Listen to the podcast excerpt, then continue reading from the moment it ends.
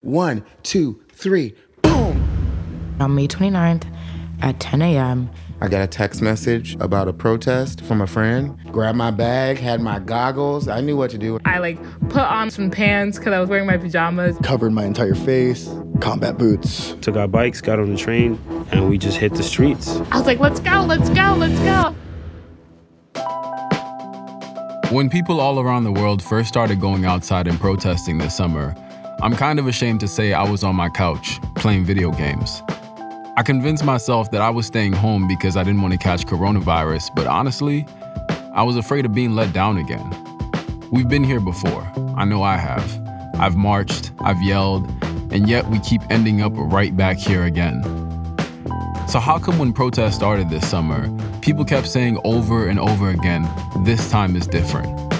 What were they talking about? What were they seeing? So, I went out.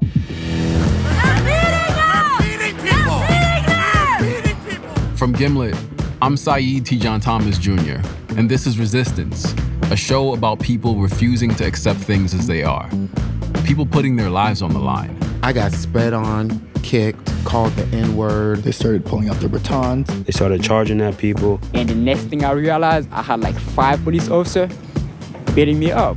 people becoming leaders, Everybody! They are trying to strike fear in our hearts!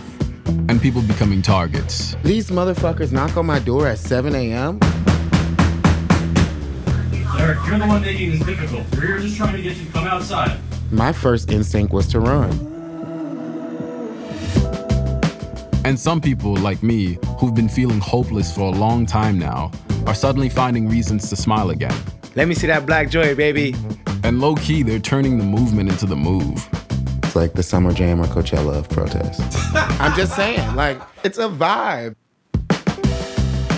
I followed this movement for months now, and honestly, I still have more questions than answers. Like, how can we make sure this time really is different? What can we learn from the people who've been here before? And how do you keep on resisting when everyone else stops showing up? Look at everybody going back to normal, man. What the fuck for? This ain't normal. Resistance is out now. Listen for free wherever you get your podcasts. It's black lives, baby.